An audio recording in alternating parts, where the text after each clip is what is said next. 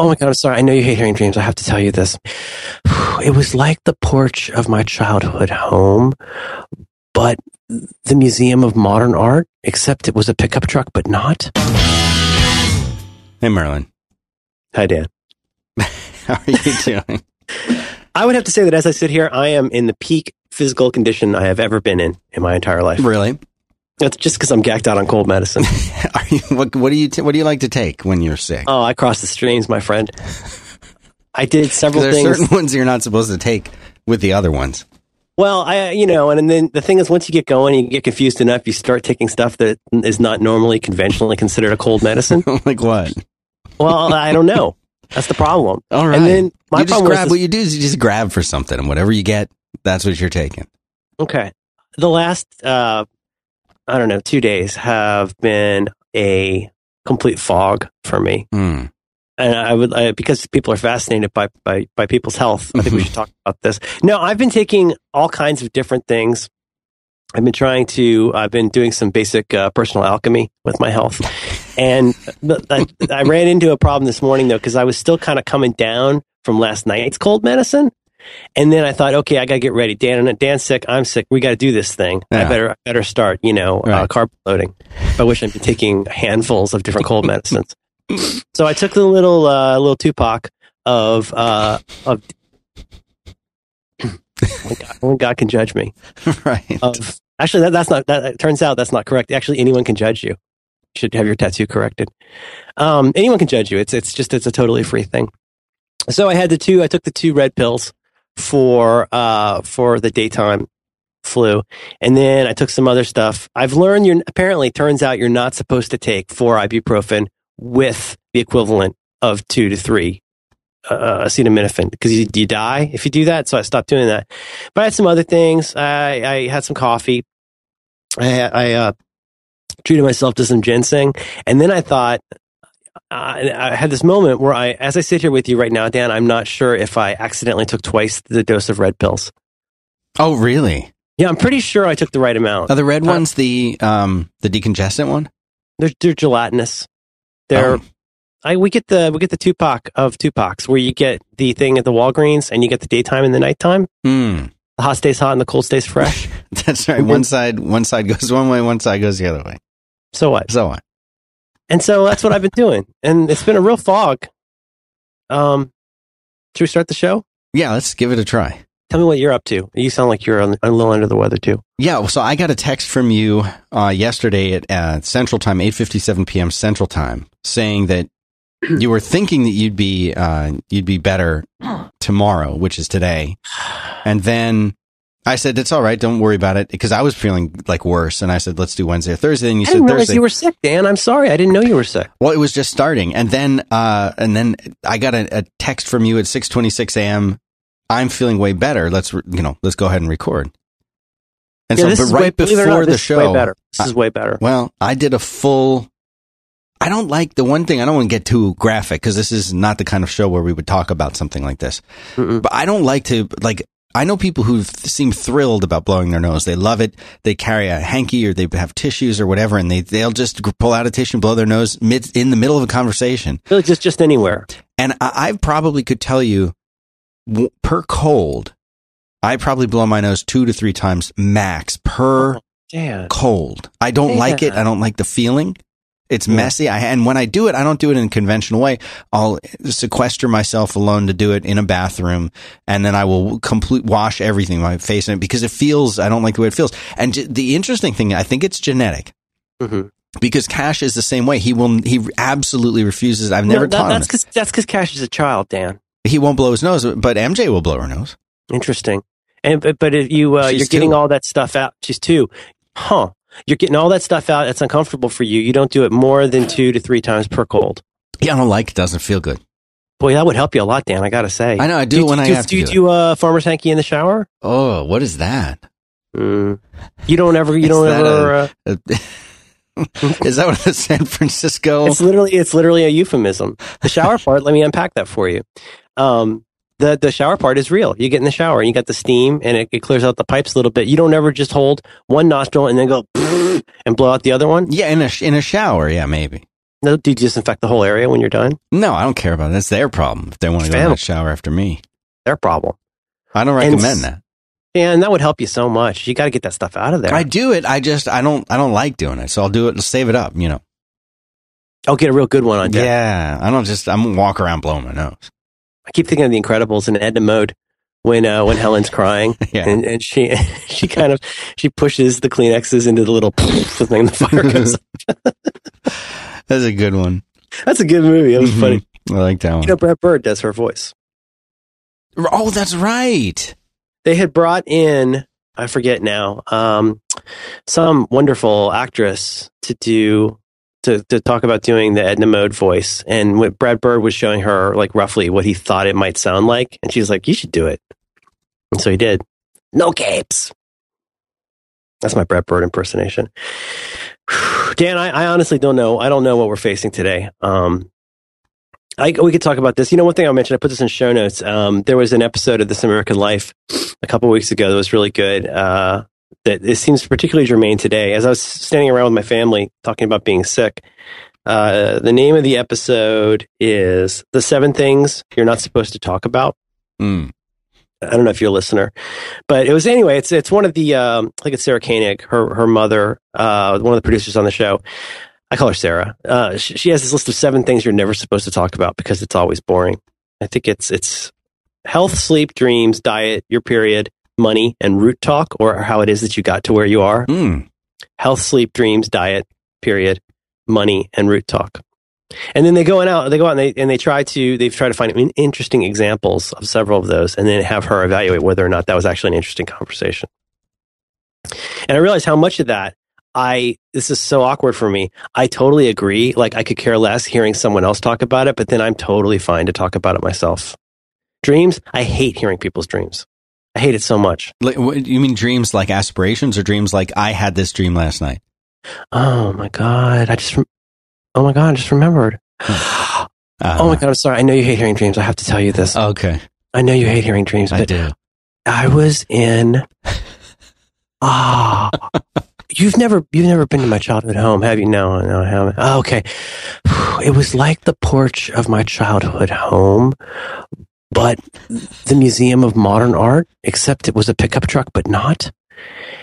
And I was holding something that represented my brother, but not my brother Oh, and you were there, but you weren't. And it was you, but not you.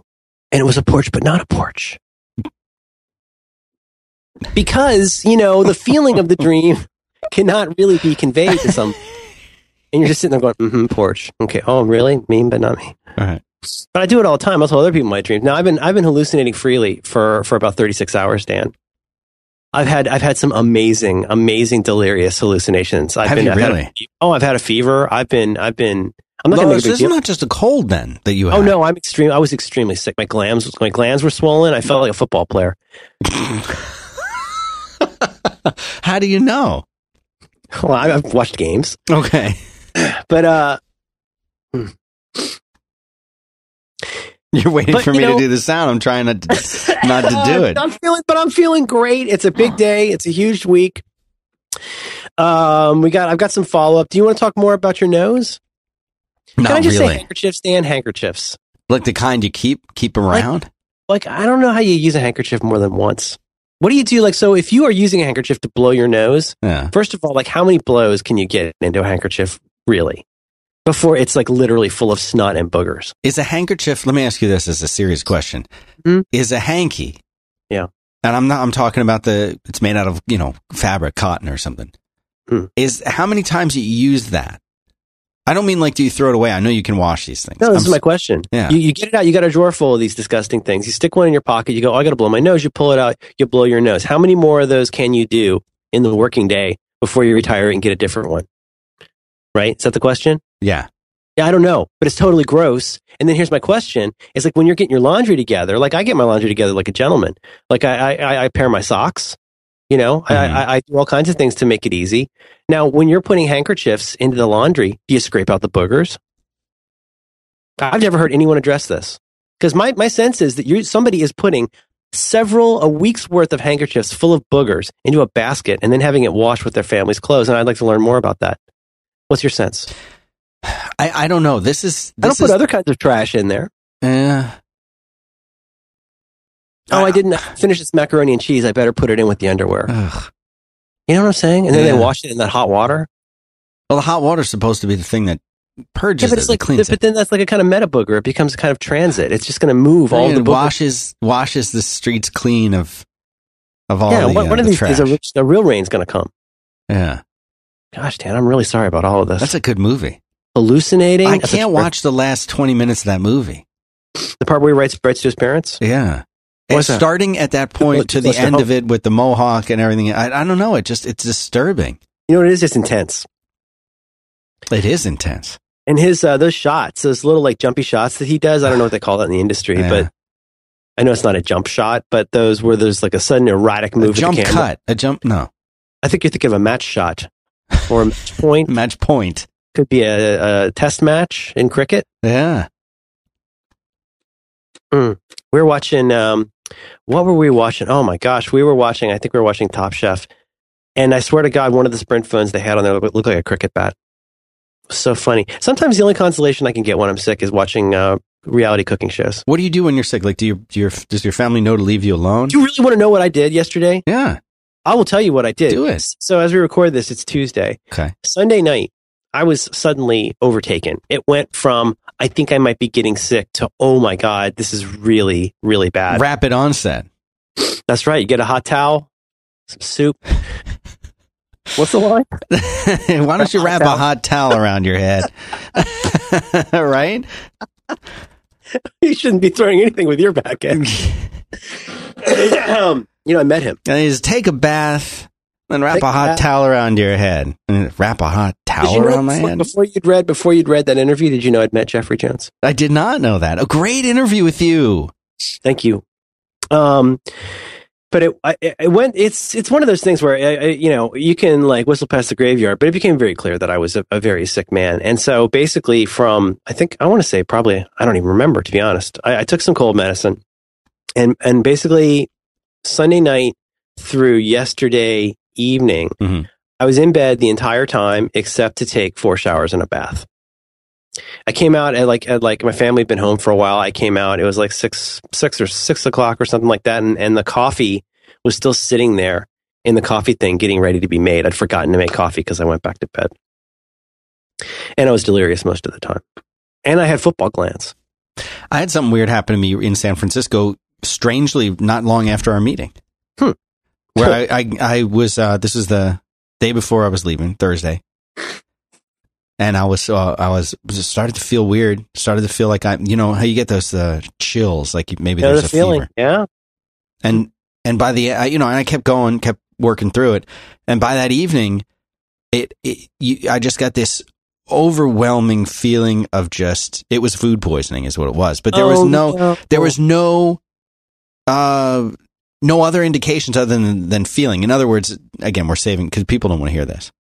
But there there was nothing being expelled from my body in any way but all of the symptoms of that were there and it was terrible. And then uh, like not 24 hours from when it started i was feeling completely awful. I couldn't function. I was just like sitting there and like oh how am i going to fly on the airplane like this? and everything else.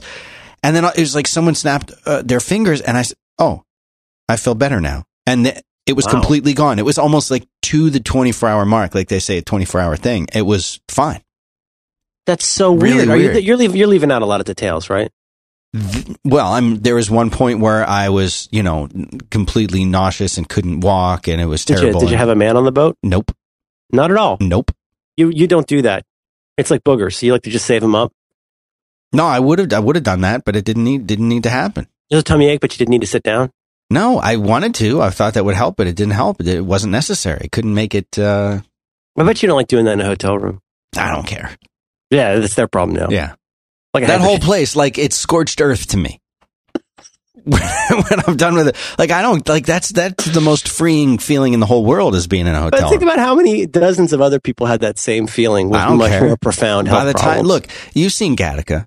Yeah. You know how uh, he'd be in there scrubbing, and then he'd hit the button and everything would be like incinerate. That's what I imagine they do after I leave a hotel room. I think that's probably what they do for most people. Yeah, sure. That's ex- that's why it's clean when you get in there.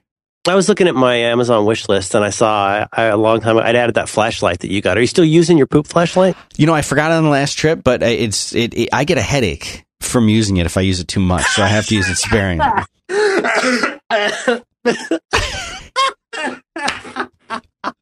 you your condition is complex. Yeah, well, it's I I'm light sensitive. If I look at the black light, I get a, a splitting headache if I spend too much time. But you don't have to sit down. I didn't this time. That's all I'm saying. Oh, good for you, Dan. My daughter won't blow her nose, and now she's sick. I, I uh, all day long. Oh no, does she have a fever too? Yeah, well, they're home today. I think they they started a new season of Top Chef without me. Not that I'm angry. Oh my god. But um, I um, yeah, I sat around all day when I wasn't hallucinating that I was an orc. I was thinking about how I really, really, really hoped that she uh, wasn't going to have this because the mm-hmm. only thing mm-hmm. worse than me having this is her having this. It's mm-hmm. just yes, you know, when you're a kid, you get sick so much. So you know what? Let's talk about something else. Yeah, really. Let's talk about, uh, you want to do a sponsor? Huge week. Gosh, who who would we gift? Who who who who would we honor? With uh, with being the first sponsor on an episode, a very important episode like this. We have three sponsors, and uh, you know I could just flip a coin here. A three sided coin. You're going to be able to really, really riff on two of them. So we'll start with BusyCal. Love it. Let me explain what this is. Uh, BusyCal is an alternative to the built-in calendar app on OS 10, and it takes the pain out of managing your schedule. And there's so many little things from the, the little meat stacks and, and beyond that you don't have to worry about with this thing. And here's, here's what I'm saying. I have so many calendars. Should I just go over the list of calendars that we have? Here, I guess. We have to manage. Is this interesting? We'll see. All right. I have BusyCal right here. I've got my uh, work calendar. I've got my personal calendar. One of those goes one way, one is on the other. I have two. One, they're both Google apps. So one is the five by five one. One is like my my family one. That's my personal stuff. I've got an, an event that's uh, like events, the things that happen here in the in the office because we share the office. I've got an events one of like these are things going on. Like uh, Austin Comic Con is this weekend. I'm not. I'm probably not going to it, but it's an event. It's happening. So we've got that calendar. I got um my account manager's calendar. I got a producer calendar. I got a calendar of the live shows. I got run a network sponsorships. I got back to work sponsorships. I got a, a trip one, a vacation one. For some reason, I have Moises's calendar on here. I've got the holidays. I got weather. I got a family calendar because of you. I have, you know, all of this stuff. and, you know, I don't, I, I want to be able to easily toggle these things on and off so I can customize the view that I have. I want it, it in a very unobtrusive way. I want to be able to, and you can do all of this stuff with BusyCal. Now, so far, what I've described is that uh, is, is stuff you would just expect a calendar to be able to do. You can color code everything. You can you can control. Are you looking at the day, week, the month? Do you have it in a list so that it shows what's upcoming? All of this stuff is built in, but then you can go to the next level with this kind of calendar. And this is where the, the, the Merlin kind of functionality uh, gets in. But before you do that, I want to mention that uh, th- this is BusyCal 2.5. It's a free upgrade, free update if you're a BusyCal 2.0 customer. If not, this is a really great time to get in. It's fully compatible with Mavericks. It has support for Exchange in it now. It's stable. It's reliable. It's actually fun to use. And, uh, and you can get it for a 30 day trial. See if you like it from BusyMac com. And when you're ready to buy, you can buy it from them. You can buy it from the Mac App Store. It's your choice. But uh, the main thing to know, fully compatible with Apple Calendar on OS 10 and on iOS. It syncs with iCloud. It syncs with Google Calendar. It just all happens automatically. You got the custom views Merlin's going to tell you about. You got to dos. You got all this. So and tell me about the stuff you like to do with it, which is really, I haven't cool. done. I haven't. Um, I haven't dove diving. I haven't dived. I haven't dived into um, the custom views as much as I, I probably should. But um, they're just in my little bit of use with that. I'll tell you what's great about that is that sometimes there's a. It's not as simple as saying I want to see these calendars or or this calendar or this calendar. Um, you know, in a lot of situations, you might only have one calendar. Yeah. And so you might want to do something. A real simple example would be to say, you know, try to be consistent. A lot of this is going to work better if you, if you as the user are consistent. But if you put something with your kid's name in it, as the title of the event, then you can do things like uh, show me all the events that have this this name in it. So that's one way to to have a very simple, consistent calendaring, calendaring system. But then you can have a view where you just basically jump straight over on all my calendars. Show me anywhere that my kid's name appears. That's one easy way to do it. It also lets you do stuff with tags. If you're a tagging type person, you can put tags into items. Um, you know, uh, that's that's that's a little nerdy. But if you do that, boy, it's going to work great for you. Always tag things with meeting, Skype, call, uh, errand, whatever, whatever works for you. You could really do, you know, a big part of a, if most of what you do involves going places, you could do a pretty great GTD like system with this without having to have a million calendars. Mm-hmm. A couple things I really like. Um, it's got the, the natural language. They call it creating a quick event mm-hmm. where you can go in and the example they give here is movie at 7 p.m. on Friday. There's a little plus button right there up in the top bar. Um, I do that with Fantastical. I do that in here. I, I, I just, you know, the bar has been raised. Like, there's so much great stuff that's available in a million places. And BusyCal is like this beautiful Borg that, like, it just, it takes all this functionality from all these different places and then makes it easier to use and prettier to use. I love that. Um, there's one that's a little obscure, but I find myself I don't know. I don't know if you're like me, but like periodically I'll find myself suddenly going, wait a minute, something happened. There was a syncing thing. I re signed into something and now I've got a million copies of all my events. This has probably never happened to you. uh, I don't get it as much as I used to a few years ago, but I will still sometimes, just for no particular reason, I'll, like I'll go back and I'll notice a few months back, wow, I got duplicates of all these events. Under help, the help menu, look at that little thing there, find mm-hmm. duplicates click find duplicates. It's just hidden right away in there, no big deal. And it will go through, and in my experience, very correctly and with much confidence, it will go in and find all the things that are that are duplicate events and delete uh, the one that doesn't need to be there, which is just such a huge time saver.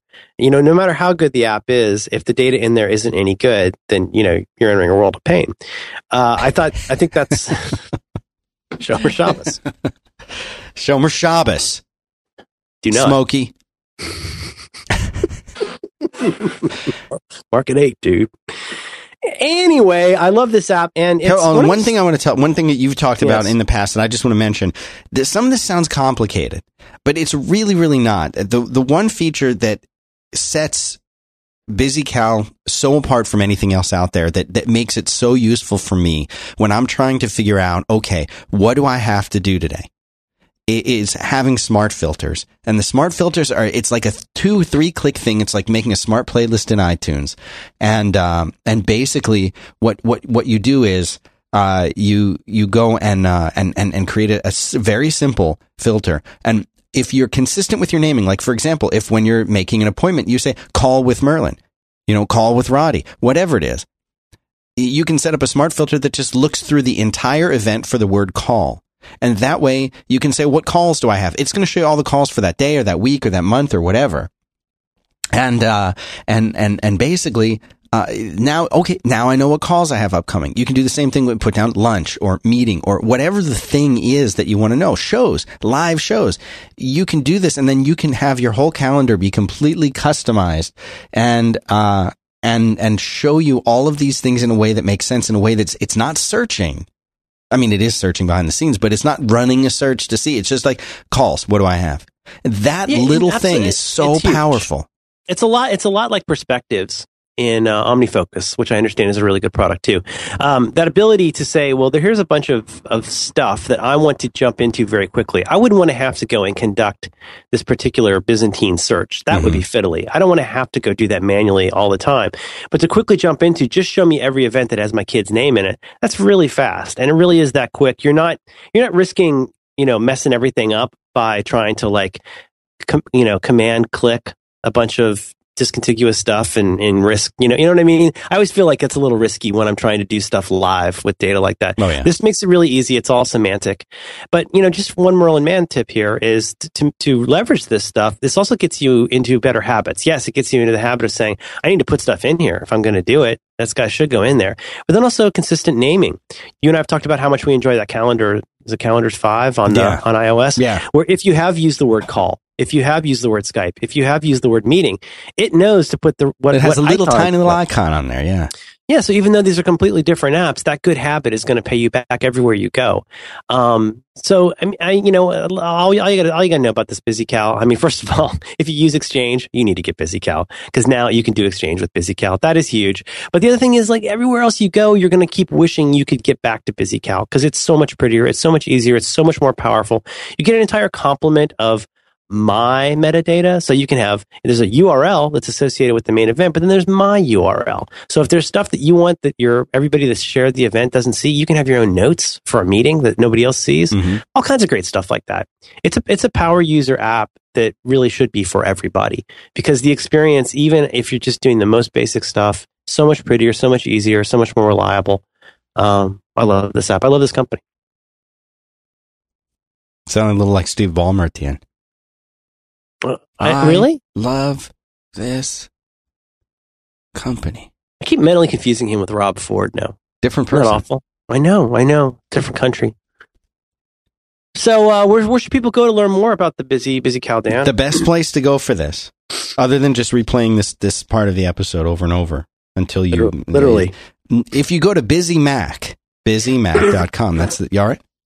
I'm sorry. I'm sorry. I meant to hit the dingus. I don't have That's my thing all here. That's it. Busymac.com. Go there. I think they have busycal.com too. busymac.com slash busycow will take you there as well.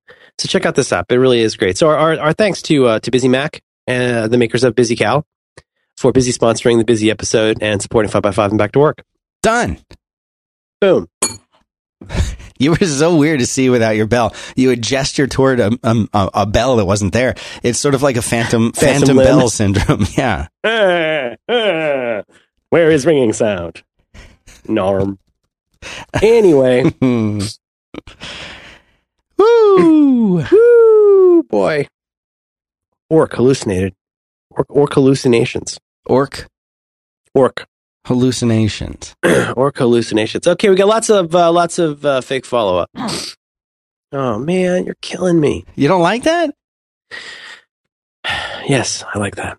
Um, uh, Dan, Dan, Yes. uh, Dan, Yes. where where could people, uh, if they're so inclined, um, find show notes for this episode of the program? Oh, yes, the old show notes. You go to 5 by Sure. f- five, the old show notes. Let me tell you where to find them. 5 by five TV slash B as in brethren, 2 is in the number, W as in waterfowl, slash 146.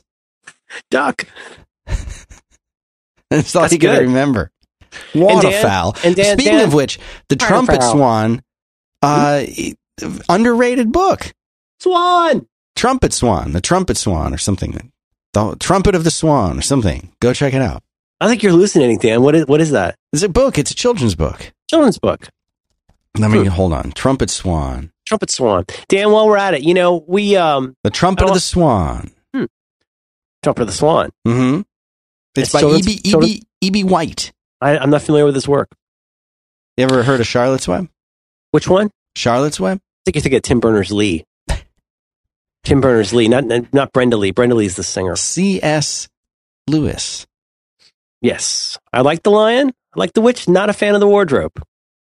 We're ju- we're reading that, and then you know what the you know what the Harper You've been reading Collins that did. for a while there. That sounds like it's slow going. Well, that we're on the second one now, but you know Harper Collins really shafted me, Me too. and I'm upset about. Well, I know they did you, uh, but I'll, I'm a little upset about it. I'd like to explain what's going on here and tell me what you think of this. Have you read uh, Chronicles of Narnia? Yeah, All- when I was a kid, I read. Excuse me. Um, I read. Uh, I, I've read uh, at least a couple of the books when I was in like junior high. All right. Well, so the the order of uh, um the, the so the Chronicles of Narnia. For those who don't know, uh, the uh, these these are a series of books that that were written. Gosh, I think they were written maybe in nineteen fifty. Yeah, like the fifties. Okay, and they've they've sold very very well. And the original publication date. This is the way that they were written: The Lion, the Witch, and Wardrobe. At one, two, Prince Caspian. Three, The Voyage of the Dawn Treader. Uh, four, The Silver Chair. Five, The Horse and His Boy.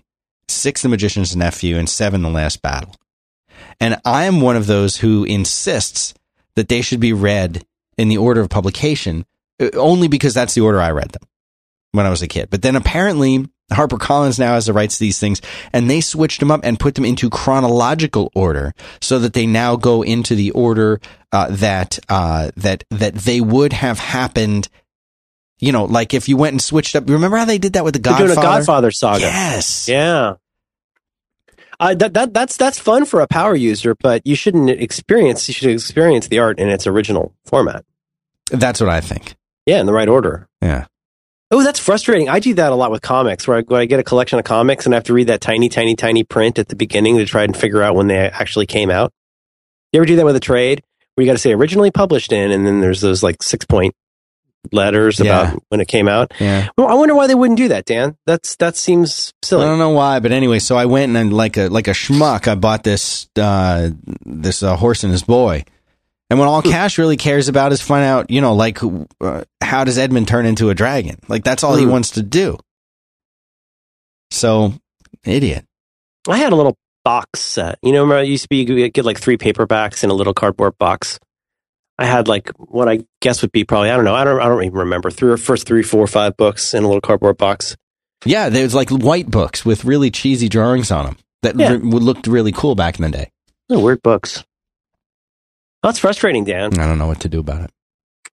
Um, uh, Is this what people do you think? tin, yeah.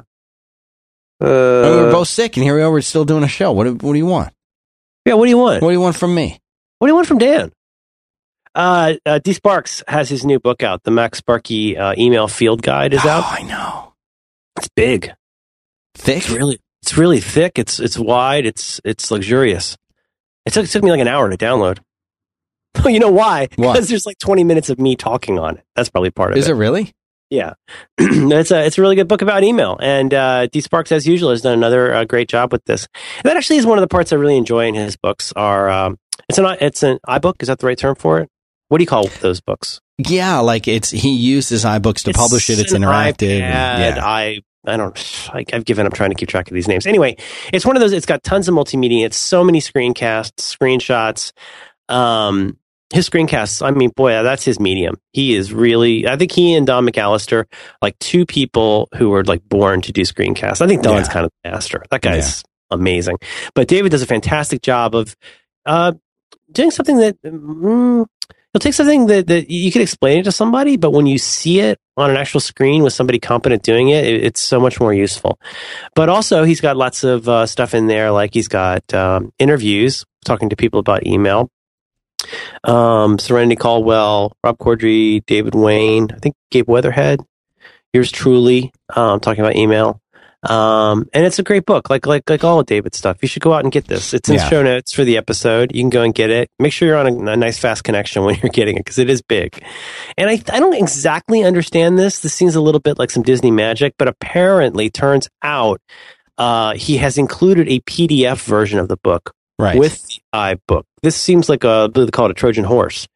What do you call that, Dan? is that is that what it's called? Is it an exploit? What do you call that? Where uh, I guess in the Back folder, door. back to work, back Diff- back to work. No, different kind of thing than you're thinking. Back door. It's what it's called. That was different.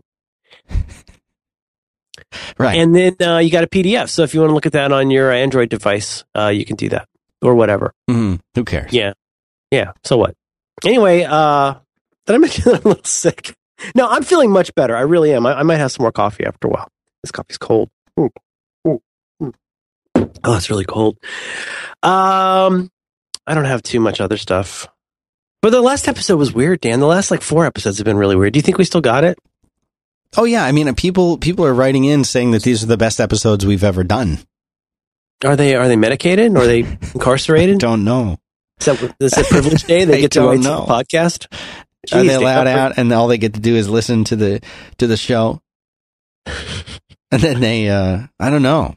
We can do a ma- we can do makeup episode. Let's do that. Let's do a make Gonna do a makeover. Make good. Make good. Keep everyone happy. I'll mention in passing, um, uh, our old friend uh, John Gruber had me on his podcast, the the talk show, the other day, and I thought it was really fun. I always enjoy talking to John. You know, I miss your show. You guys, I, I still miss that show. I That miss was- it too. Miss it No, every I day. know, but I mean, uh, I, I just for what it's worth, I, I still, uh, I don't know. You guys had, had had such a weird thing on there, and I, I, I miss it. But it's always nice to talk to John, and uh, we had uh, a pretty good, pretty long conversation. Believe it or not, we talked about slides. We talked a lot about presentations. We talked about how the Philadelphia Art Museum uh, stole a bunch of modern art. Uh, we talked about Malcolm Gladwell. Turns out. Uh, we talked about the new iPads. Anyway, that's really good. You can check that out over on the Mule Radio Network. That's in show notes. It's like two hours long though. I think I think Siracusa has a record. A couple a couple episodes ago, Siracusa talked to John for like I think it was like two and a half hours. Really? Yeah. Yeah. It was good. It was about Mavericks and stuff. Sounds like a good listen. I mentioned on you know what, I'm not gonna get into it. Nobody cares. Does your 5S crash? Uh not not that not that often. Is yours? Okay. Maybe. Yes. Is this the kind of show where we would talk about iPads? I would talk about iPads happily. Yeah, I Because uh, uh, I have I got one of the the iPad uh, Airs. Okay. Okay, we could talk about that. Let me let me uh, Is that what people tune in for? Because I want to talk about how I'm working with this thing. I've heavily influenced from uh, Andy Ihnatko, who's now uh, has no other computers, devices, or even a car anymore. He just uses his iPad for everything.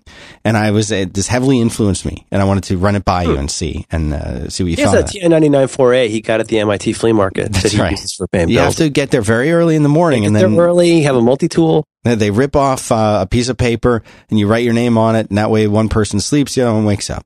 So what? That's right. um,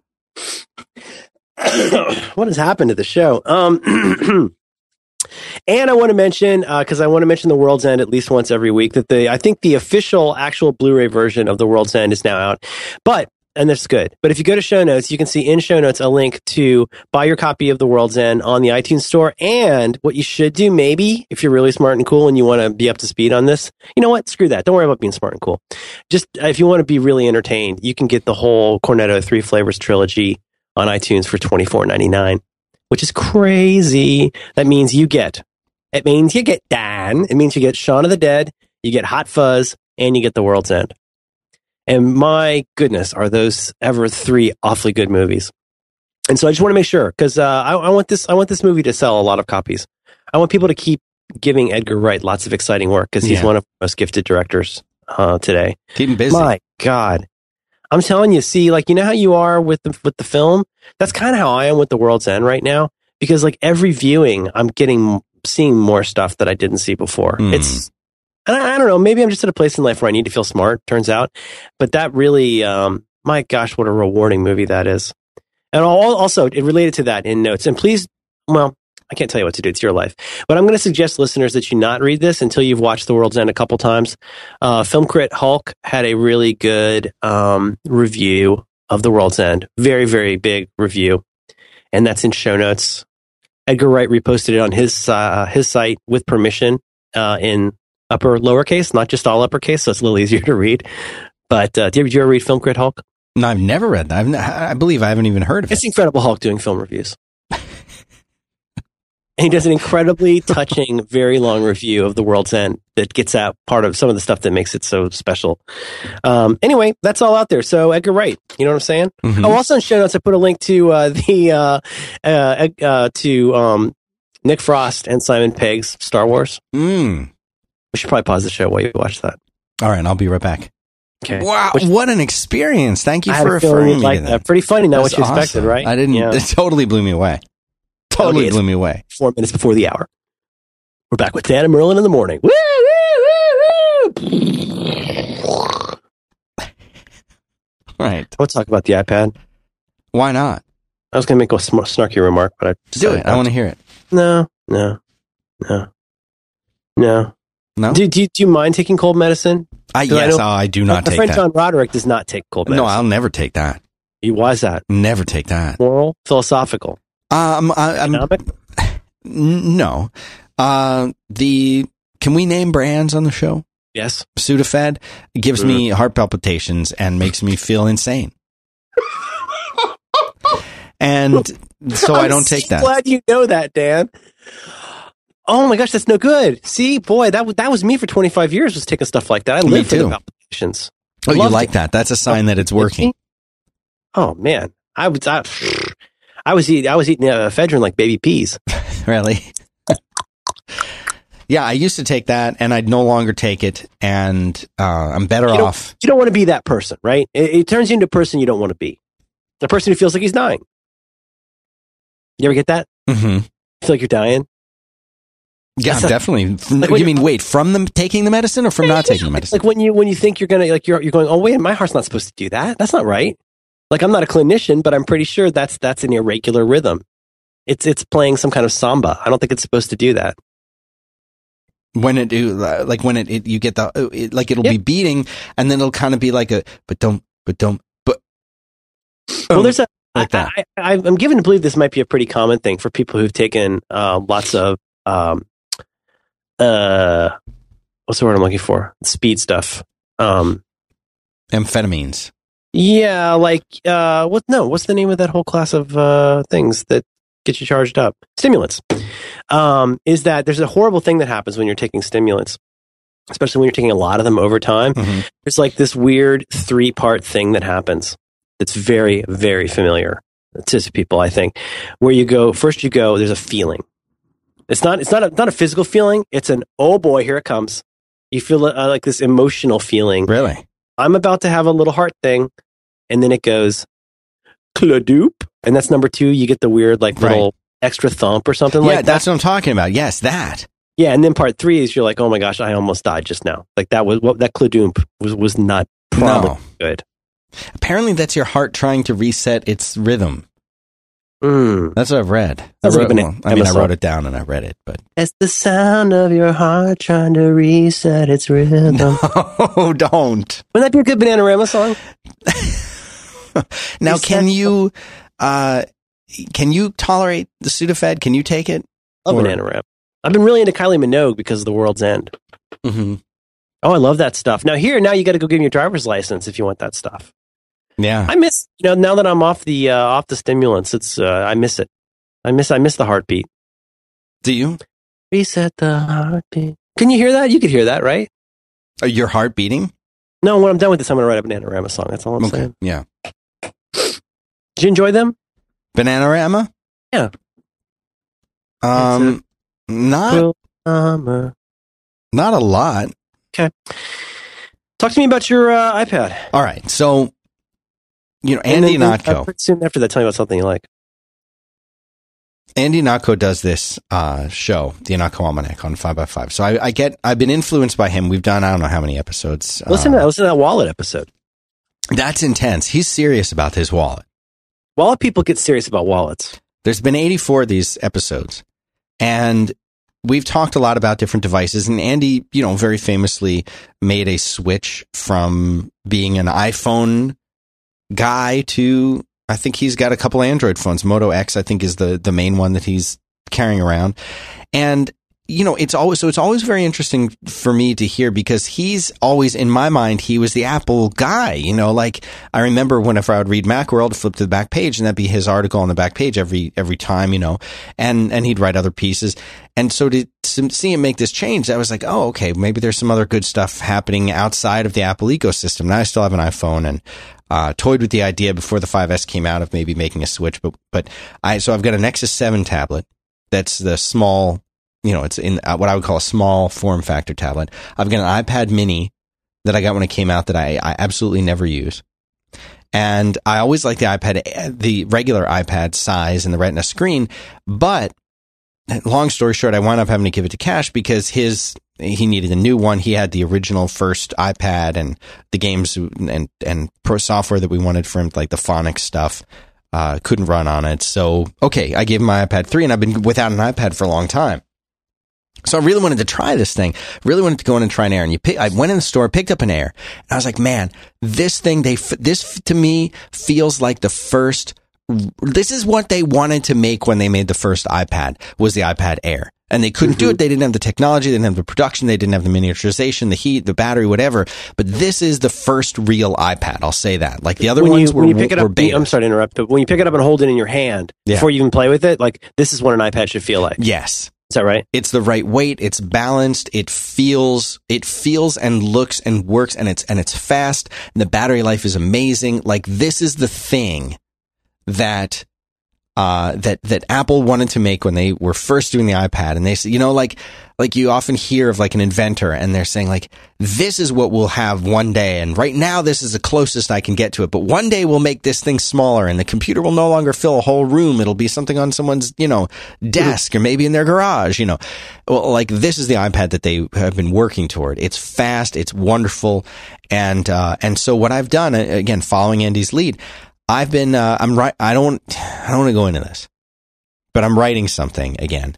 And I wanted to try creating a different kind of, because I, my biggest problem, and we've talked about this too on the computer, is uh, it's so, I can't, it's a constant struggle of, of fighting against distraction on the computer. Uh, and even when you quit iChat and you, you close your email application down, there's all these other things. You want that distraction free. For me, like that really matters. Like it really matters to me to have the distraction free thing. And I thought, well, you know what? I could, I could write in pages or byword on, um, on iOS and see what that's like. I could have a device that is by design just going to do one thing at a time. And plus, you know, there's, there's a whole lot of other things. So listen to what, how this affected me. I'm writing more with this thing. I got the little Bluetooth keyboard, the regular Apple Bluetooth keyboard, because we have a bunch of them here in the studio. I took one of these things. I, I paired it up and I'll just sit down on, and if I'm going to type something, I'll type on that. iCloud syncs everything up for me. So I don't have to worry about what's going where. And not only that, guess what I've done? You're going to freak out. I have even moved now to buying most of my comics uh, and reading them mostly digital now. Mm-hmm. Because because I love this device so much, the battery's great. I can have this thing after a long day. It feels it's a completely different kind of feeling uh, of of an experience. I've talked about this before, but all of this is really coming together for me with this particular iPad. I never hesitate to bring it with me somewhere if I think I'm going to need it because it's so lightweight and the battery is so good. And I did spend the extra money and I got the uh, the Verizon one, so I it, you can just get internet wherever it is. It's totally changed the whole game for me. So interesting.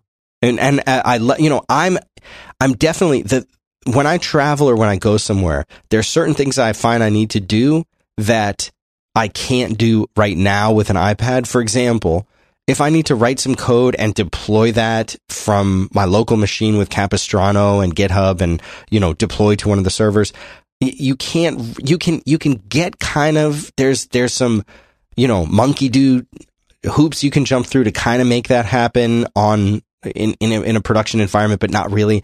I sometimes need to stream uh, the the audio from a show when I'm traveling, like when we were in the the New Relic studio, that I was streaming it from my laptop, you know. And then I might need to do some audio editing work, a Pro Tools or or a Logic type thing that you pro- really can't really do in in GarageBand. So there's still a, like two or three things that I really need a, a true laptop for. But man, it's getting close. It's getting really really close. And if I didn't have these sort of edge case things, I I, I could have like an iPad as my only machine when I'm not, you know, sitting in front of uh, audio stuff and writing code and recording. Um, That's a big deal as, for me. Sure. Well, I understand you couldn't do nearly as much active development stuff or creating new stuff, but can't you just use a one of the mini excellent command line apps to do your stuff from the terminal? I've, I've got a couple of those that are that combined with screens. Uh, you know, with screens, I can get get to a Mac anywhere and do stuff on the iPad eh, or similar. And then uh, I'm trying to remember. I haven't done this. Haven't had to do this in a while. But there's a couple different really good, uh, you know, CLI uh, apps that you could use. The one I really like is Prompt from from Panic. That's my favorite one. Oh yeah, that's that is that's absolutely the one. I, I haven't had cause to use that in a while. But the first time I got that thing up, what is it? It's just port 22, right? Yeah, port 22. So you SSH into wherever. Yeah, you just go. But the first time I did that, it felt like magic. Um, and it works pretty great. And it's, and what's nice about it is if you've got a keyboard, you're going to be fine.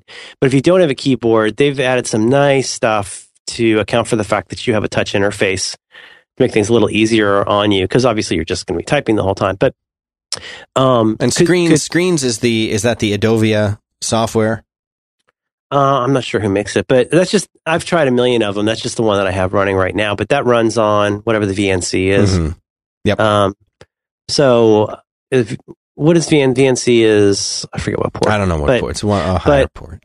But it, um, but yeah, and, and that's, you know, that can be a little, little pokey, but stuff like some of the things that I run as part of my business papers, uh, I need, I'll need to like, uh, quit a runaway Python process or something. Right. So, and I, I, I, you know, I don't know how to do the whole like PS thing. I've never really understood that. So I just always. Oh, I can explain that to you. That would you, be great. Of course. Well, here's how I do it now. I'm at home. I open up screens I log in, I log in, I go in and go to uh, Activity Monitor and look for the Python process that's taking 90%. and I force quit it and then I restart the application as part of my business paper. I actually know the Python uh, app that you're talking about. Well, so let me explain PS. Have you had that? I have had that. You know, Cherry Pie will make a grown man cry. I, I've heard that. Okay, okay, so PS is a Unix command. It stands for uh, P process S status and it will show the currently running processes on a Unix or Unix like system. Uh, different from something like HTOP or TOP, which is going to show like real time view of all the processes. Yeah. And what's always the top process in TOP? TOP. Boom. Well, anyway, PS is going to show the processes that you personally have running. And then depending on the flavor of Unix or Linux or whatever that you're running, uh, you can, you can specify things like you can do a dash capital U and put a, a, a username, that kind of thing. It, anyway, there, there are tons and tons of different options, but PS, so like the main one that you'll see the sysadmins doing, especially if they're using the BS flavor of PS, uh, B, BSD rather. Sorry, see, I'm sick. Uh, you can type PS space W A U X and that'll show you like pretty much all of the processes that are running. And then you can grep out the ones that you want using pipe grep and then whatever it is. So if you wanted to see, what, you know, Python, so you could type PS space WAUX space pipe space grep space Python, and it would show you all the Python processes that are running. Anyway, that's the kind give me of that again. P- PS. PS. Yeah. So, yeah. and I'm assuming you're you're probably going to do this on a on a Mac. So you would type PS space W A U X space and then you're going to pipe symbol, grep Python. And it's going to show you, you know, what, uh, whatever's happening with, uh, with Python. You could even type py and it'll, it'll show you some things. You can try that with a finder and it'll show you. And so then what, like if you just, if everyone listening, since they're all Mac users, you do that and grep finder with capital F it'll show you something like it'll have your your username. Mine's Dan, and then it'll show you the process the process ID. In my case, it's one seventy six, and it'll show you a bunch of other numbers you can you kill. Yeah, right? Yeah, and then and then it'll show you like system library core services finder.app slash contents Mac OS Finder, and then you can do kill space and then depending on what kind of how how nice you want to be you could do kill minus 9 you could do kill minus uh, hup hup to to a capital h capital u capital p to restart it or dash capital term to terminate it nicely or kind of nicely. All these are different things you can do to kill that process and then restart it. Uh, anyway that's ps okay that's i appreciate that. Now, that's, that's don't forget one. about the dash ef so if you're on a POSIX uh, system, it's going to be dash E F instead of W A U. I will not forget that. Don't forget that. Um, but how how close? Okay, so well, here, one thing that's interesting is it sounds like you've made this turn. Hmm. To decide to do more writing at a fortuitous time, like you've made that you've made that decision uh, you know, who knows? But I mean, it could be getting, I don't know if getting the iPad Air made you want to do that more, but it sounds like good timing because you were mentally, you were cognitively ready to do more writing. Yeah. And so the day you turn this thing on, you started thinking of that as the place where you would do writing stuff. That, that must help. Do, do you follow? Totally. In other words, you could you got you got iPads out the ass right now. You could go just go grab an iPad and make that your writing thing. But there was something about the arrival of this one that was the right timing. It was and good so timing. It was good timing. You took it out of the box, and this is your writing iPad. Yeah, like very much, and, and and more reading because it's it's easier to hold. It's lighter to hold. And now the real decision. I was I was waiting and kind of thinking maybe I'll get one of these uh, Retina Minis, but the weight difference between the the Retina Mini and the regular iPad Air, which is a Retina, of course, it's so minimal now uh, that of course I want. For me, I want the bigger screen. Hmm.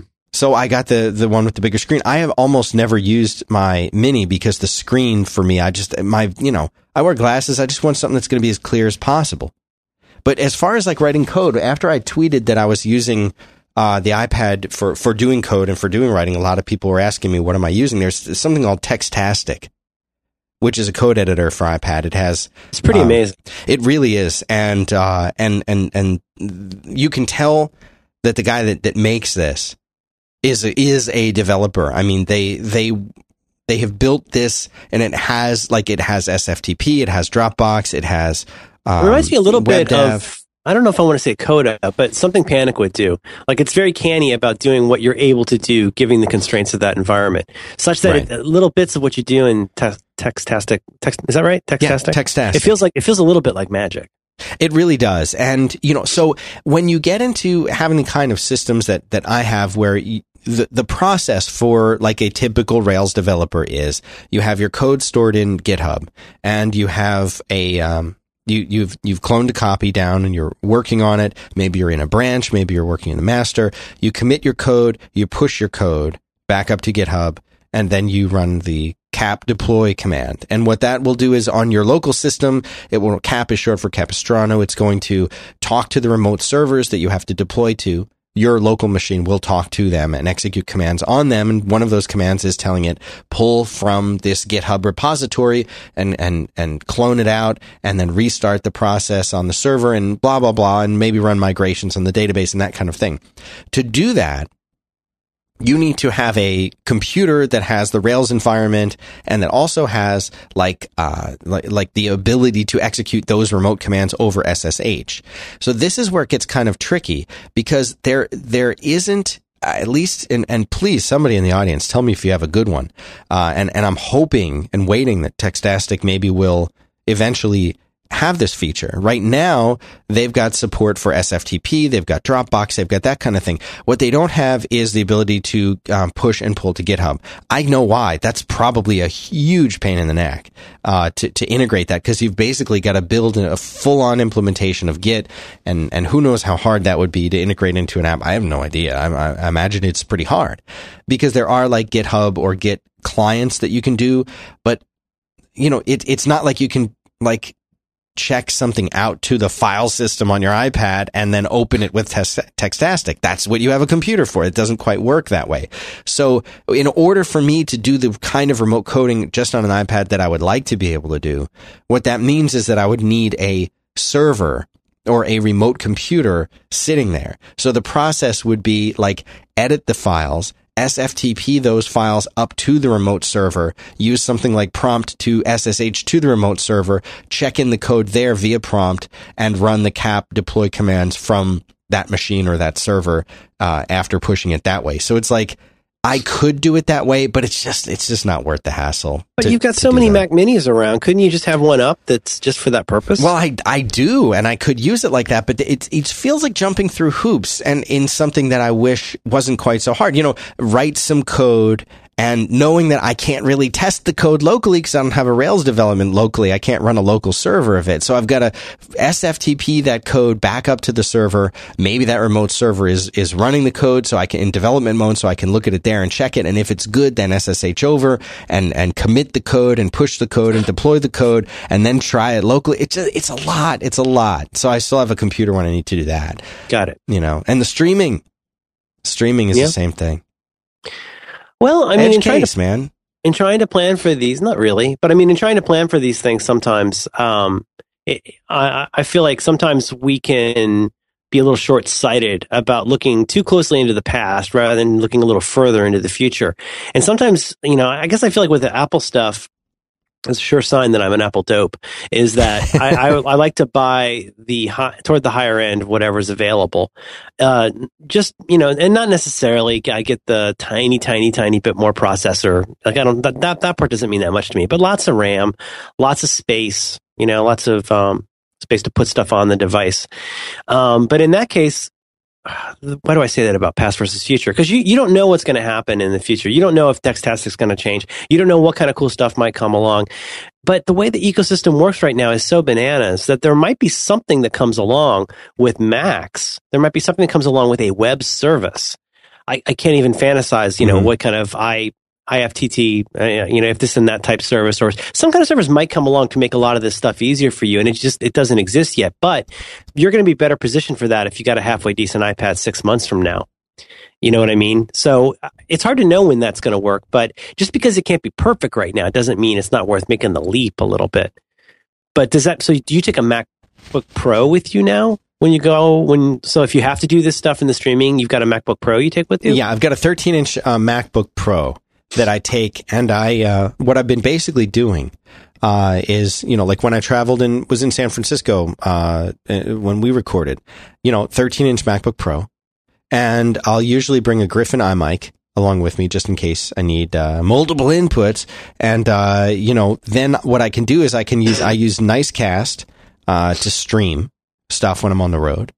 We've got a, a, a like a a hardware solution for that here, but I can plug in an audio input into my Mac and I can stream using Nicecast to broadcast the show or whatever show that we're doing uh, when when I'm remote because a lot of places that I go, you know, you can't rely on what they have to have the custom configuration, custom setup that that we're going to need to stream something. Now, pretty soon I won't have to do that because we're going to have uh, an engineer in the studio here who will be able to like say, "Oh, Dan's in this city and the guest or, you know, co-host is in this other city." I'll just bring them both in, you know, right here as two remote Skypes and and stream and record from right here. Then I can run Skype or whatever on the iPad and I'll be good to go. I won't I won't need to bring anything and I just won't won't be able to fix any code. right. I'll have to do all the code editing in VI on a remote system, but then that's all right. Then, yeah, that's a holy grail. It's a holy grail. It is. But it's interesting how uh, there's, I think, of, especially with the way that I deal with media, uh, I, I, can feel how, you know, I start out wanting to do a certain thing. Let's say this, the thing I start out wanting to do is watch a movie. Well, to watch a movie, I have to make sure the VCR is set up and plugged in, and I take this VHS tape and I put it in and I rewind it. That's let's say that's that's where this stuff started. Well, you know, then it's just funny how quickly that evolves to where, well, if the question really is, I just want to watch this movie. Well, I just want to watch this movie is a problem that can be solved a lot of different ways today. And it depends on how much I'm going to hew to my idea of how I should be watching that movie. Mm-hmm. Um, you know, I, if you'd asked me what four years ago, five years ago, I never would have imagined I'd be streaming stuff from my Apple TV. Right. I'm still kind of amazed that we get away with that bandwidth wise. Um, yeah, it doesn't seem like know, it should work. Yeah. And like we yeah. have we have multiple Apple TVs. So like an example I was watching I was watching the film in one room and then in the other room where the you know my kids are watching a turbo or something. We're yeah. streaming two the 720p or 1080p movies streaming them and both of them look great and there's no problem. Meanwhile, I'm browsing the web on the iPad and, you know, who knows what a, you know, CrashPlan is backing up in the background. Like it's it's a weird world we live in compared to what we had a few years ago when I was like, geez, I don't know if I can afford you know three hundred bucks a month for an ISDN line. Mm-hmm. And that was I not that long ago, like really not long time ago at all. Not no, not not at all. And I, I I, guess I just I, I guess one, the reason I'm mentioning it here is um, just germane to this idea that you know we start out with this idea of how we do things based on how we've done things in the past, but it's not unusual at all for us to get changed too by how stuff works. And I, I don't have any specific example of this because we're talking about the future right now. But there was a time when I thought that okay, I had this Mac Mini, I had a ton of movies on this Drobo, attached to that. And, but, you know, I, I would have to go in and like I was sitting on the, this is a year and a half ago probably. I was do, still doing this, sitting on the floor in front of our TV, like dealing with this incredibly underpowered Mac Mini to do stuff with the TV. right. And I, I, think that wasn't that unusual. This is before I discovered Roku. It was before Apple TV let you do a lot more stuff now. But that was an example. I think I, I, talked about it probably here a, a, long time ago, but that was a really big deal for me when I said, you know what? I'm just uh, well, let me let me risk repeating myself. Well, what happened was that was how I was doing most media. Stuff that I had a hard copy of, like DVDs I'd ripped and stuff like that, were all on this Drobo, and we would watch it through the Mac Mini with me sitting on the floor, opening it up in VLC or whatever. Right. It was it was crazy. Um, now this is before AirPlay had gotten far along. Just remember, this is this is kind of a different era we're talking about here. Maybe it was more than a year ago. Point being, at one point I said, you know, this thing's acting so janky. I really need to get a new Mac Mini if I'm going to keep doing this. So I brought it to work, and I think I used I don't even remember, maybe SuperDuper, but I imaged the entire Mac. Right. And uh, then a funny thing happened, which is uh, it sat there, and I, I forgot to take it home that night. And then I forgot to take it home the next night. And pretty soon, a few months later, it was still sitting here. And in that uh, Interregnum, I had found ways to do what I wanted to do, and it made me a little more creative about what I wanted to do. And I realized that, wow, in some ways, the worst thing in the world that I could done, could have done was gotten a more powerful way to have to sit on the floor with with a mouse to use my TV. Right. And so I discovered other stuff. I guess it's just it's funny because in that in that instance, the moment that I was hooking that up to my Mac to image it, the last thing in the world I would have thought of is that the process of me taking this away from the house is going to be the thing that actually leads me to not want to do this system. So now I do different stuff and that's constantly evolving. And now Apple TV, it's so much easier to use. Roku, the Roku 3 has just changed everything for us with Yeah. what we do. I couldn't have known that stuff would come along a while Oh no back. way! Yeah. Yeah, and so and we still don't know what's gonna what's gonna be happening uh, in the future. But um, I, I guess the only thing I'm trying to say to, to your point is that something you already know, which is it's it's just interesting how our own intentionalities go up against you know what's available and possible at a certain time. But then that technology evolves, but so do we because we get used to going like, well. You know, in my case, like maybe I don't really need to have every document on my Mac on my iPad. Do I really need to do that? Do I really need to, like, is there, you know what I mean? It's sort of like that word, that term satisficing. Is there a way I can kind of get along with this stuff? And, you know, and when the technology does finally start catching up with what I want, it might be by doing stuff in a way that's very different than what I would have done in the past. Right. I just, I, it's, if I were to sit down and write it on, on a timeline, what the last three years has been like for me with how I deal with just all computer stuff, Mhm. unrecognizable. It would be completely unrecognizable to me. It really, it feels like a different era already. Even something as simple. I mean, like, eh, eh, you know, we can't even go through all of these. Think about the time when you had to sync your songs to your iPhone. That was like a year ago. Like if you want, I mean, iTunes Match has not right. been around for that long, and that already seems that it seems cruel to have to sit down with your phone connected to your computer and then select which songs you want to go on your phone. Right. It feels like something from another generation. It's just that that stuff all changes so quickly. And if we're a little bit open to like how we can change with it, sometimes we can satisfy so long. You might be three months away from going iPad only and just not know it yet. No, I think I am. I hope I am. I'm definitely want to work toward that. Well, it'd be interesting to look at how often, if you set aside your own sort of understandable anxieties about, you know, what you actually need to do while you're on the road, like, Mhm. could you really have gotten by without that? Could you have gone to somebody else's machine? I mean, I don't, I don't even know what you use to do stuff, but could you have gotten your environment to where you would like? No could way. you get Not there with code-wise, no. Yeah. Well, but could you, could you, can't, could you just, if you had to go in using something like VNC, could you just go in and screen share your way into doing what you had to do in 15 minutes? Probably. Because if you could, that's that's like six less pounds of life you have to carry. Oh around. yeah. Definitely. Here's the thing, Dan. Would you uh, would you tell me about something you like? I would love to tell you about our second sponsor, Omni Focus 2 for iPhone, all new for iOS, great new design. So what is OmniFocus? It brings task management to your fingertips, Merlin. You can keep track of tasks by project, place, person, date. OmniFocus for iPhone, you're always going to have your important information on hand. Could be a shopping list, could be agenda items you want to talk about at your next meeting at work, things to do at home, whatever it is you need. They refresh the entire user interface. It's all iOS 7. It's it's gorgeous. They went deeper. They reorganized the navigation. They made it more easy and, and more natural, more easy or easier and more natural for you to, to get to the ideas right from the top of the app. You're working towards goals with this thing, Merlin. I don't know if you know that or not, but here's the thing. iPhone, you can use it on its own. You don't need anything else. You can sync through the cloud with your other devices that are running OmniFocus because it's, it's out there for iPad. It's out there for the Mac. And syncs, they can even happen when you're not actively using it. Your information is going to be ready when you are. You work on something, you say, okay, I'm going to take this phone call. Guess what? It's already synced to your Mac. It's amazing. You got goals, you got projects. This this is uh, your wheelhouse. What what can you what can Yeah. you tell me about with this? I mean, Well, you can use you, Siri for this now, right? Yeah, I, I haven't set this up in a while, but uh, you can set up, uh, if memory serves, I believe what you do is you tell OmniFocus uh, that you want it to work with your reminders and which list you want it to work with. So I have a reminders list called Task. So what what you can do is if you went with Siri, you pop it up, and if Siri works, don't blame Omni Group. but if Siri works, you say um, something along the lines of, you know, add call Dan to my task list and then that will automatically get synced up with OmniFocus in your inbox. Go straight into your inbox. Uh, I wish there were an easier way to do it, but that's that's what they have, and it works, and it works great, and it's a great way to capture. Uh, that's been a huge change, a huge improvement in this uh, release in uh, OmniFocus 2 is making entry easier in all kinds of ways. You get the Save Plus button, which I'm crazy about. I'll say just one quickie. because I always I always talk way too much and too shallowly.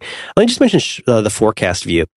Forecast appears at the very top of the homepage in the or whatever you call it in the OmniFocus app, and basically it's all stuff that uh, is due or coming due soon. So so you get if I'm, I'm going in right now and uh, as i look at this I, I can see stuff that's been due in the past stuff that's due today. And when you click on a given day you'll see all your calendar events appear on screen which is super helpful. And then you'll see a list of stuff that is due or is going to be due soon. Now how do you know that? Because the little icon for ticking stuff off is a very canny little icon where uh, let me get this right. I believe if it's yellow that means that it's going to be starting soon. If it's red, that means it's due. And if it's orange on top and red on the bottom, that means it will be due soon. So if you've got a ton of stuff, it's really fast to say, okay, just show me. I, have captured, I've got a great GTD system. All my stuff is entered in. And right now I know I'm stressed out because there's stuff I got to do. Just show me all the stuff that's due. And it gives you such a fast way to dive. If you're in that kind of panic mode, boy, what a fast way to go in and take care of all the stuff that's making you panicky. But, but if you're not in panic mode, it allows you to feel free to do the stuff that's not a panic thing. So if I go in and I look and I see there's one thing I have to do today, which is write up show notes for this show, boom. When I'm done with that, I know that anything else on my list is stuff that I can work on. This is a big thing in GTD. There's like four different models for deciding what kind of work to do. Priority is really only one of them. There's a lot of times where I would like to spend, this kind of goes to what I talked about in that great discontent uh, interview. There's times where I just gonna go want to go work on something cool, but I need to I need to talk my my lizard brain off the ledge a little bit. So if I go into forecast view and I'm satisfied, there's nothing in there that's overdue, I'm going to feel a lot better about jumping into something I intuitively know would be a cool thing to do right now. And OmniFocus 2 helps with that a lot. Great stuff. So if people want to go and check this out, what they're going to want to do is they are going to want to, I mean, first of all, the the i uh, the iTunes store loves these guys. So all you got to do is type in OmniFocus. It, you'll find it. It'll search for it. It'll find it. But if you want to go to the website and read more about it, it's omnigroup.com slash OmniFocus. That's it. That's all you got to do. But just remember, you can type in basically type in OmniFocus or just even just Omni in the iTunes store, and you'll find it. Go check it out. Great stuff. They never stop. These guys never stop. Yeah, and they care an awful Miley lot. Cyrus. They care a lot. Hmm? They won't stop. They can't stop. They don't stop. They don't stop, won't stop, can't stop. They should just go and look at this interface. It's it's amazing. Amazing they care a lot interface. about their, their their users. That's not that you know. They, uh, I can just tell you from personal experience, the the amount of care that they put into making a great experience for their users is is just off the charts. It's a, it's a really terrific company. So please go visit omnigroup.com and you can see omnigroup.com slash omnifocus there. You can get it on the iTunes store. Um, it's a terrific app. Highly recommended. Um, I am a fan. So our thanks to OmniGroup for supporting 5by5 and back to work. Boom. Boom. That's a really good app. Excuse me. Man. I feel like I should get some water or something. You need water? We can pause here. I discovered Mojo bars. You ever tried a Mojo bar? No. Mojo bar? Is that one of the, those girl bars? Nope, that's Luna bars. Oh. Yeah. G- guys, guys should not eat Luna bars. No, it's gonna cause an imbalance. Makes you have your moon time. Ooh. Gaia.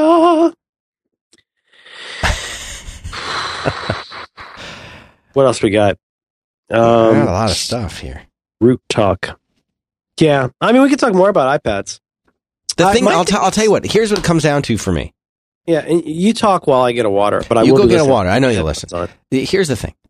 I want to, I'm, and we're, I'm really close. We're really close with this. When I have that engineer here in the studio, I'll be able to leave that computer behind. Isn't that an amazing concept? And so uh, here's another thing that I did that may, I don't know if Merlin, if you're going to be happy for me, if you're going to applaud me, or he's getting water, or if you're going to, uh, to, to be upset by this. But what I did, I went upstairs, went into the closet, I opened up the doors, and I said, it, it is time.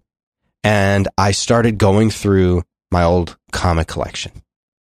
And I took, there were certain things that would not be touched, like Santiago. One of them was going to be uh, the Amazing Spider Man collection. I've got hundreds of issues of the Amazing Spider Man going back into the hundreds, maybe mid hundreds. Uh, and, and so I, uh, I, I, those got set aside. Usagi Yojimbo, I've got every single Usagi Yojimbo ever printed, all the volumes, many of them signed. Uh, those not to be touched. But with the exception of a few other uh, a few other things here and there, I said, you know, what am I keeping this stuff for? In my mind, I thought, you know what, I'm probably keeping this because one day Cash is going to want to read it. Maybe MJ even will want to read it. But the thing that really struck me is it, they're going to want to read it on their iPads. They're not going to want to read it by sitting there and peeling off the tape. I mean, you know, and maybe, maybe they will. Maybe I'm, I'm, I've got it wrong. But chances are, if I were to say to them, do you want a thousand comics on your iPad or do you, do you want to go and lug around these big boxes out of some attic and, and, and worry about hurting them? Uh, you know, so it just, uh, it just occurred to me like, I, I'm hoarding this stuff. I'm, I don't want to hoard. I want to purge. Got to purge. So I, uh, I, I took what was a collection of about maybe eight or nine short boxes, and I, I, am taking about half of them tomorrow. Half of them going to Austin Books and Comics to uh, to trade up. What do you think about well, that? I think it's great. And the truth is, they won't win any of them. Like, no, they the don't last, pay very when's the last well. time your When's the last time your parents gave you a box of something and you were really excited? No, but I'll get yeah. something for it. They'll pay me something. Yeah, especially all those uh, all those 3D covers with the foil stamps from the 90s. Be able to retire on that stuff. Yeah, I know. No, I have a bunch of that. That's some, you have some serious dough. yeah, I mean, I might walk out of there with lunch money. I'm but kidding, the fact guys. is, you know what? No, but somebody else might want. Somebody else might want this stuff. I don't want it anymore. So I mean, there's certain ones I saved. I don't even know why I'm saving the Amazing Spider-Man ones. I, I know why I'm saving the Usagi Yojimbo because that's art. Yeah. Um. yeah, the purging. I don't Yeah. know. I um. I listened to everything you just said while I was getting water, but I'm just thinking. I, I I'm trying to think of the examples that are similar because I think I've gone through similar things, but it's uh, it's a little Buddhisty because I, I think it's it's uh, understandable and normal and human to cling to a certain kind of idea based on how things have gone in the past. This is what keeps us from like, you know, falling into a river is we have experiences that teach us that this particular kind of thing is better than that kind of thing. Or more often, maybe this is the kind of thing that makes me happy rather than unhappy. Or this is the kind of thing that makes me relaxed instead of stressful. And the, the reason I mentioned the last one, um, you know, it's sort of like what we talked about with packing, where like I can go through this scenario where there's so many things I might want Mhm. when I'm playing. Or if I go through, I mean, th- my our house like stuff will just sit because you know when you get kids, you get piles. Like it happens, and there'll be stuff sitting around. Like if I were to go through any of those piles, I'd become like I would suddenly, if I went through our garage, I would become Mister Sentimentality, and I would want to create an entire wing of the house full of stuff about about how wonderful the family is, and oh look at this art. But right now, it's all just stuff in piles.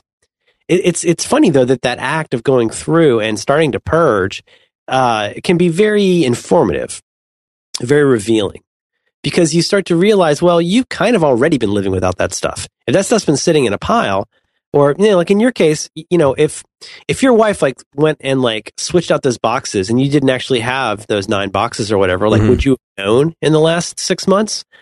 Like i- if it's not a, a big deal, but like if you would know, then that's obviously that's something that's still still valuable to you. But you know, I think for most of us, like in your head though, you would go, "Oh my gosh, don't touch my comics." Right. Like I would feel it's totally natural. But when it comes to the computer stuff, like, okay, what's going to make me um, relaxed versus anxious? Well, I know that if I get to San Francisco and I can't uh, do my Capistrano, I know that's going to be stressful. It's going to screw up my schedule. I'm not going to be able to eat. I'm not going to be able to go get a drink. I'm going to have to go and find a computer somewhere that and then clean it. Right. That's an hour.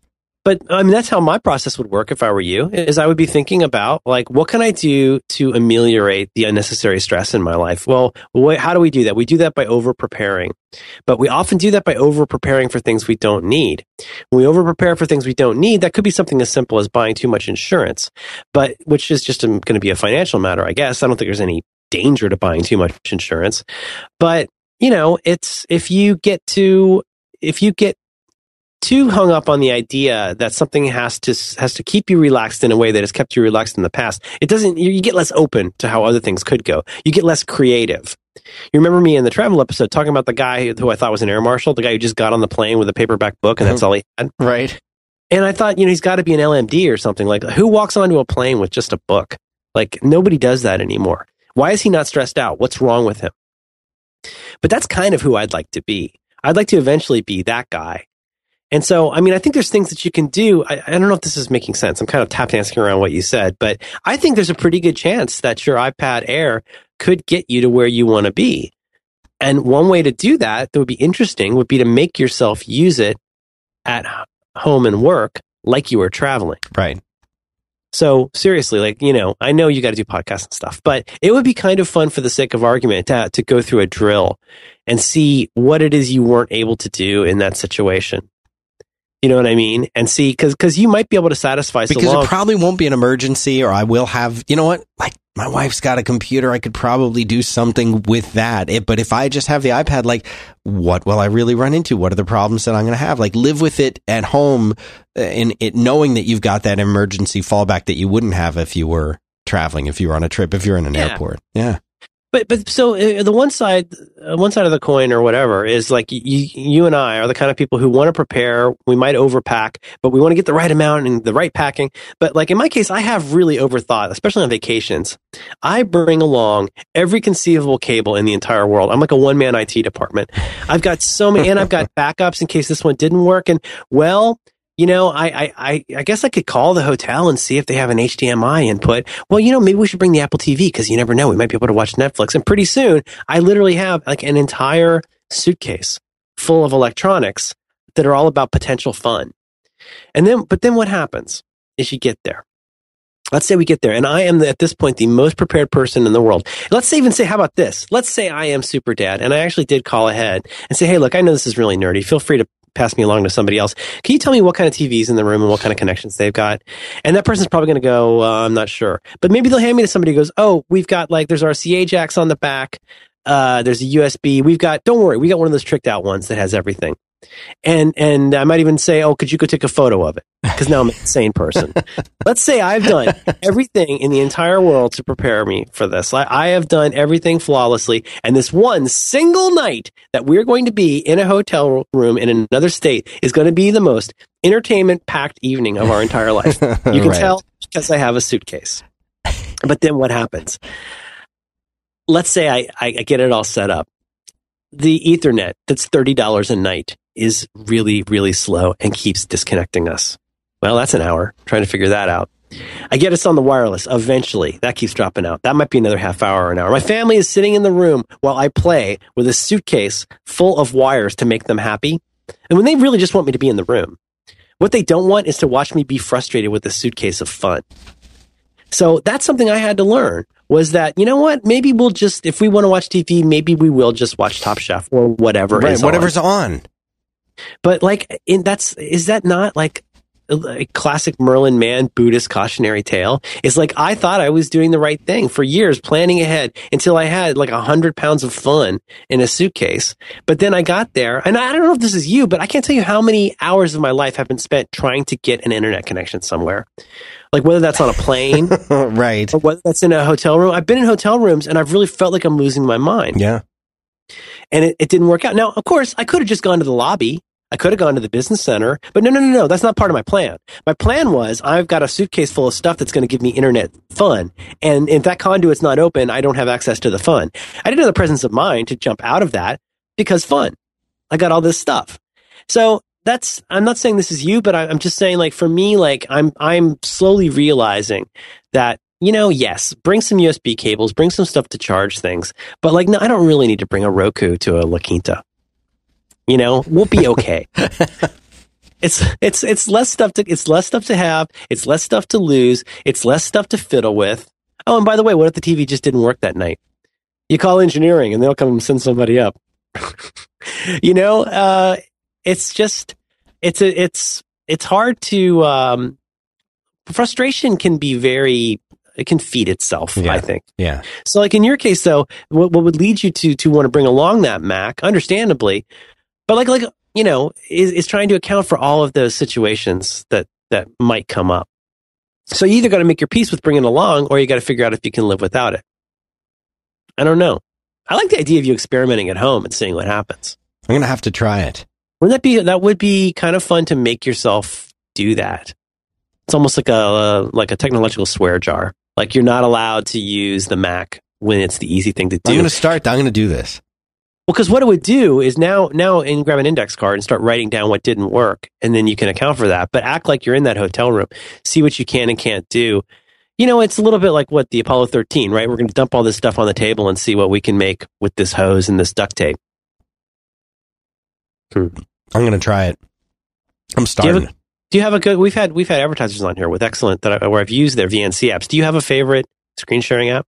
for iPad and iOS? I don't, and I've been I've been trying a bunch of different different ones. And again, so you know, here's the problem: is the machines that I'm going to be screen sharing to are over uh, back to my Mac. So they're a lot. They're behind like a firewall. They're behind an airport at the very least. You know what I mean? They're not necessarily sitting out there on the internet. I do have one uh, Mac at Macminicolo.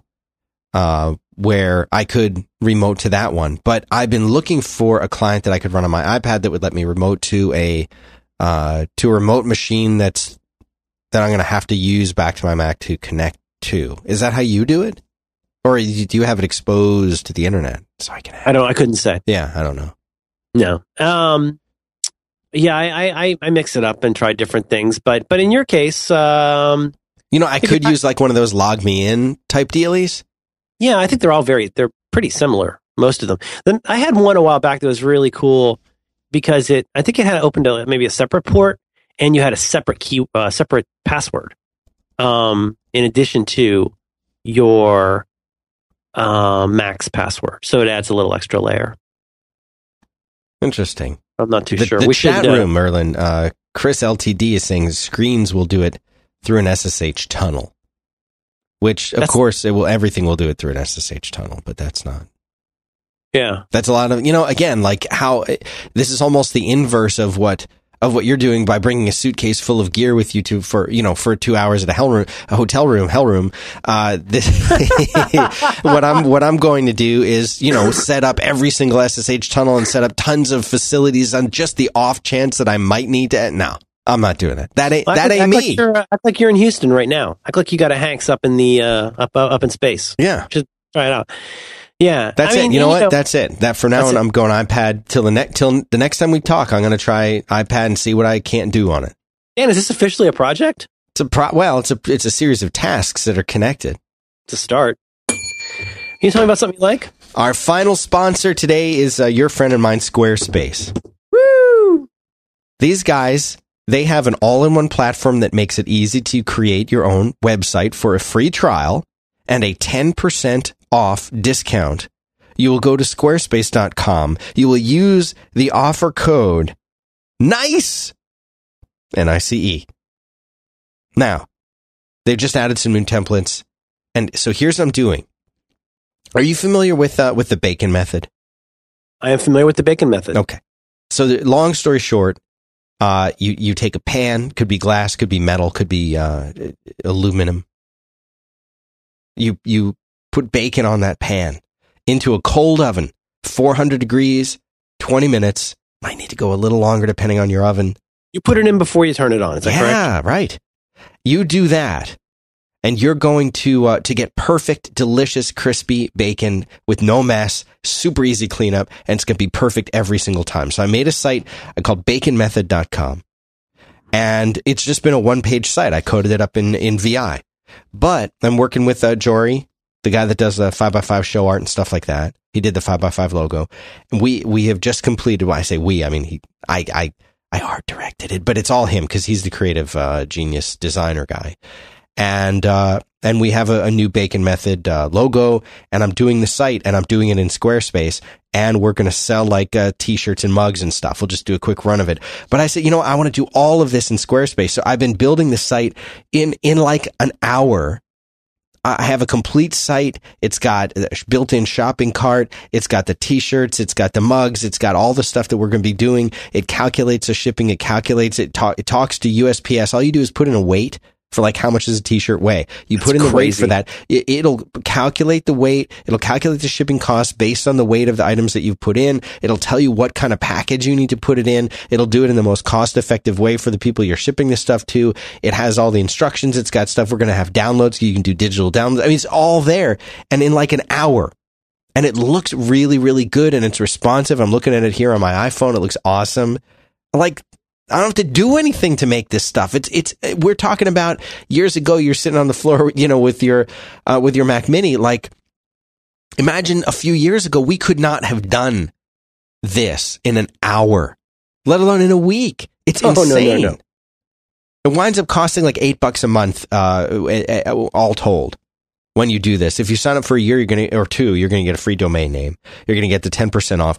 Eight bucks a month. Like if you're serious about doing something, don't. This is not the thing to go cheap on. Get a site that's gonna look and feel in a, a completely customized way, like your own site, like something that was professionally designed for you. People are gonna go and see it, and it's gonna be intuitive. It's gonna be responsive. It's gonna look great everywhere. I mean, what what else can I say? these guys are great and uh, and and I'm building something uh, new in hours what would have taken me days or, or weeks before. So it's uh it, it's it's really really great. New templates all the time, new designs all the time, and uh, they've got uh, metrics built in, so it shows you analytics.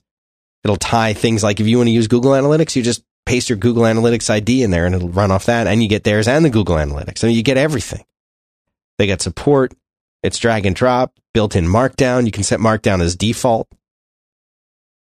What am I leaving out? Does it all. It, it does do it all. I'm sorry. I'm sitting here and I'm playing with their new app. They have. Uh, did you know they have new uh, iOS apps? Oh, really? When were they updated? Just recently, right? Yeah, yeah. This is, just came out in the last couple of days from their blog. I'll put this in show notes. Um, they now, I think I'm reading this quickly, but I think what they've done is they've broken down um, different kinds of functionality, of different apps, which I think is a pretty smart move. Uh, you know, it used to be you had posting and analytics and all that stuff all in one. Now they've got Squarespace Blog, which is their the blogging app. Squarespace Metrics for going in and looking at all of your data and who's visiting your site. The Squarespace Portfolio they've updated uh, for for building uh, pretty uh, videos and whatnot. Uh, and of course, Squarespace Note, which is their cool, like very simple note app. But um, I'm just, I'm sorry, I wasn't paying attention because I'm sitting here and playing with this. It does Markdown right here in the app. Oh, so pretty. How much is that app? Let me go check. This is dog buns. It's free. It's free, Dan. It doesn't cost anything. You just got to download it on your dingus. Nice. Nice. Nice. Yeah. That's the code No. N I C E. Can I just say, make it about the bacon, not the plugins? Let somebody else worry about the plugins. You Yeah, worry about the someone else worry about that. Let someone else worry about that. I love that site. So, uh, so uh, your your code, your offer code for uh, for the month of eleven. Nice. Nice. Squarespace.com. Our thanks to Squarespace and Little Ryan for supporting five by five and back to work. I think my meds are tapering. Uh oh. Well, we got to wrap this up anyway. We I do. It's a you go and long one. better. This is long and wide. Oh, how you feeling? You think you're going to make it? I got some tissues now, so I'm, I'll be all right. What I'll make it through. We'll make it through together. Yeah, we will. We're all alone in this together. No, if you're not going to blow, what are you using them for? You know what? I don't want to know. Nah, you don't want to know. The bacon method, if you know what I mean. Hmm. Remember to say I love you, okay? You ready? I, I said it. Okay, let me just explain that. Just remember to say it when after I say it. I it. will. We had a weird thing happen last time at the end of the show. We had a little tweaked up uh, ending, and I said to Mark, I said, "Listen, clean clean up the ending a little bit because we were we weren't sure if we were stopping it or we were not stopping it, whatever." And he said, "Oh, I'll clean it up." He cleaned it up. He's really good, but he cleaned it up a, a little too aggressively. And even though I did say that I loved you at the end of it, he uh, aggressively chopped uh, that little part out by accident. And then somebody tweeted me on Twitter, and they said, "Listen." You didn't Yeah. say I love you. This is the first time you've ever not said I love you. I'm like, I did say it. He's like, no, you didn't say it. So I, I. I played the end of it and he was right. It was, it had been cut out, but it was there in the original. So I, I said to Mark, can you put that back in? He said, yeah, I'll put it back in. He republished it. I purged the, uh, the CacheFly, uh, cache.